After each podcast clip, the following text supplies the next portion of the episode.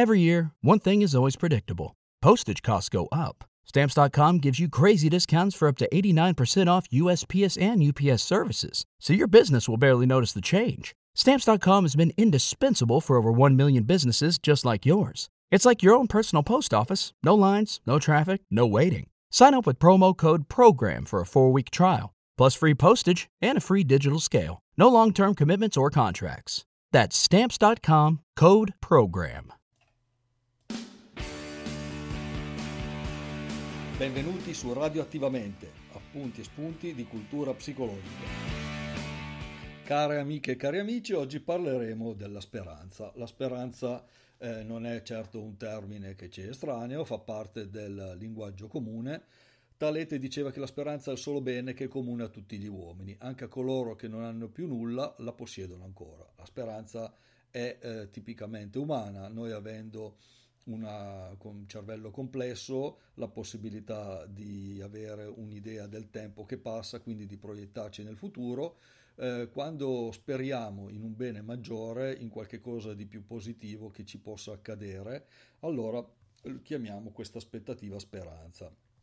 Aristotele ne parlava anche, ma non come di un atteggiamento passivo, ma l'associava a un atto di volontà, quindi in qualche modo rendeva conto del fatto che la speranza in un bene futuro debba essere associata però anche a un atto di volontà nel poterlo raggiungere.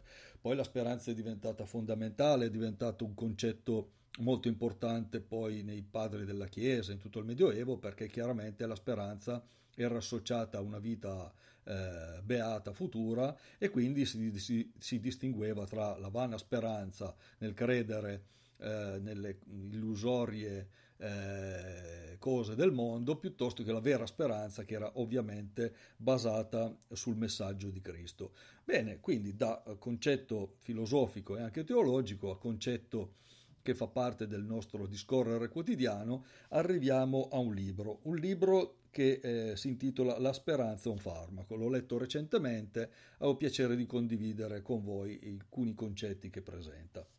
Diciamo subito che non si tratta appunto di un libro che parla della speranza nei termini ideali che dicevo prima, ma è un libro essenzialmente di divulgazione scientifica con però anche una solida base di dati, di ricerca che vengono comunque proposti ai lettori che sono particolarmente interessati anche agli aspetti più concreti della ricerca scientifica. L'autore è Fabrizio Benedetti, leggo dalla quarta di copertina, professore di fisiologia umana e neurofisiologia dell'Università di Torino.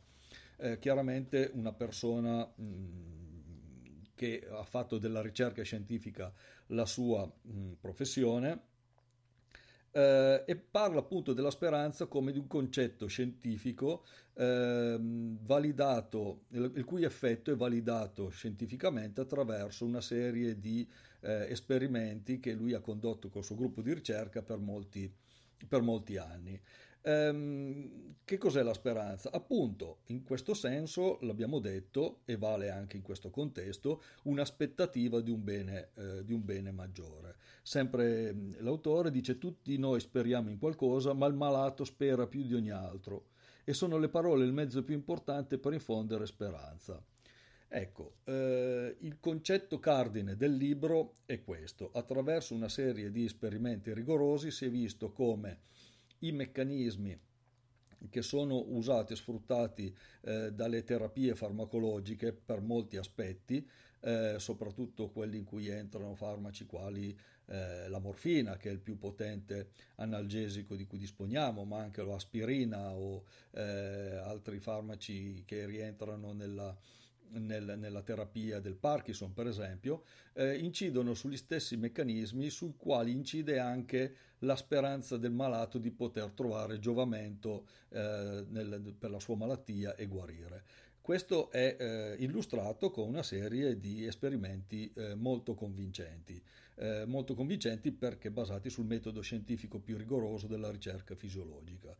Può sorprendere, però appunto l'evidenza scientifica non lascia molti dubbi. L'indurre Una persona a sperare che la sua terapia possa funzionare provoca una serie di cambiamenti nel cervello, produce in particolare in certe situazioni la produzione di endorfine o altri mediatori neurologici o altri fenomeni a livello cerebrale che sono quelli che i farmaci inducono con la loro azione chimica. Soprattutto una serie di ricerche con pazienti oncologici affetti da dolore cronico ne parla in modo convincente attraverso i meccanismi soprattutto che si riconoscono alla base dell'effetto di cannabinoidi oppure della morfina. Troviamo l'effetto della speranza. La speranza è vincolata come? Con una comunicazione da parte del medico verso il paziente. Tutto ciò inteso in termini ampi.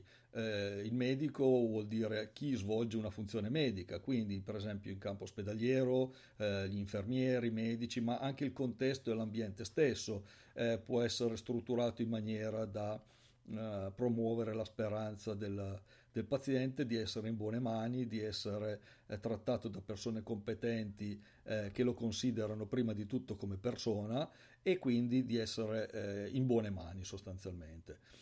Le parole abbiamo detto, ma le parole comprendono in questo senso la comunicazione in generale, quindi non solo quello che viene detto, ma come viene detto, l'atteggiamento generale. Se una persona si sente trattata con rispetto e con considerazione, anche validando le sue paure, cioè comprendendo e considerando le sue paure e trovando modo per dare risposta, ecco allora che le parole come comunicazione generale fanno parte di tutto quel contesto relazionale che si trova intorno alla persona che è in quel momento di particolare fragilità perché si riconosce malato e riconosce di aver bisogno dell'aiuto di qualcun altro con cui sostanzialmente si affida e mette la sua vita nelle mani. Naturalmente, come capita per i farmaci, anche le parole possono aiutare a guarire, possono anche fare del danno. Ecco come ci sono anche esempi nel libro di una comunicazione sbagliata o disattenta o indifferente, in realtà invece di promuovere la guarigione promuovono il peggioramento della persona, inducono anche delle vere e proprie patologie. Ci sono molti esempi, il dottor Benedetti non si nasconde dietro a questi, non fa un discorso di casta, ma fa un discorso molto onesto, talmente onesto che non afferma di aver scoperto chissà che cosa, una magia per cui d'ora in avanti non ci sarà bisogno dei farmaci, tutt'altro, fa un ragionamento molto equilibrato, fa un ragionamento scientificamente valido, per cui dice abbiamo con l'ingegno umano sviluppato dei farmaci, delle tecnologie che incidono sui meccanismi di guarigione naturali, perché effettivamente la speranza fa parte delle nostre risorse di guarigione naturali primitive che abbiamo da sempre, quindi la cosa intelligente è usarli in sinergia, usarli con intelligenza, usarli con la consapevolezza di cui disponiamo. Le parole possono generare speranza, le parole vanno usate con attenzione, tanto più quando una persona è in una condizione di fragilità o di debolezza ha bisogno prima di tutto della cura delle parole. Se qualcuno di voi vuole approfondirlo, La speranza è un farmaco è il titolo del libro della Mondadori, un testo molto facile da leggere in quanto di divulgazione, con un capitolo e alcuni anche altri riferimenti molto rigorosi che in qualche modo interesseranno anche alla persona che ha una specializzazione nel campo o un interesse scientifico particolare. Bene, arrivederci a tutti, vi do l'appuntamento al prossimo podcast. A risentirci a tutti su Radio Attivamente.